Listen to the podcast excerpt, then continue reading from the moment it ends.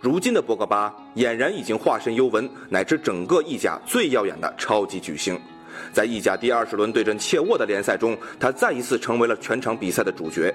一粒世界波外加制造另一个进球的表现，让这个夜晚的博格巴格外星光璀璨。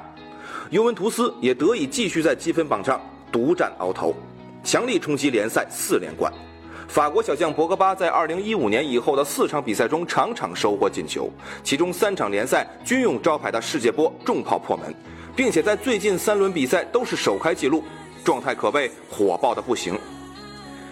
年仅二十一岁的博格巴，如今已经成为尤文和国家队的主力。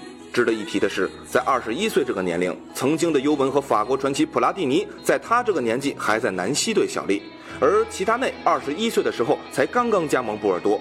随着博格巴的崛起，人们总是在讨论尤文图斯的最佳中场究竟是比达尔、皮尔洛还是这名年轻的法国小将。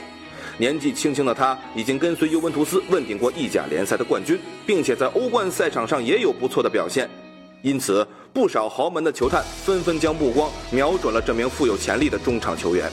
他的前东家曼联就是其中之一。遥想在2009年10月，当时16岁的博格巴从勒哈弗尔俱乐部加盟曼联。当时勒哈弗尔炮轰曼联，他们说，从勒哈弗尔偷走博格巴。当初博格巴来尤文图斯是免费的，而现在根据转会市场的统计，他的身价已经高达四千四百万英镑，可以算是意甲最值钱的球星了。二零一四年金球奖评选，他是唯一入选的意甲球员，同时也是年龄最小的球员。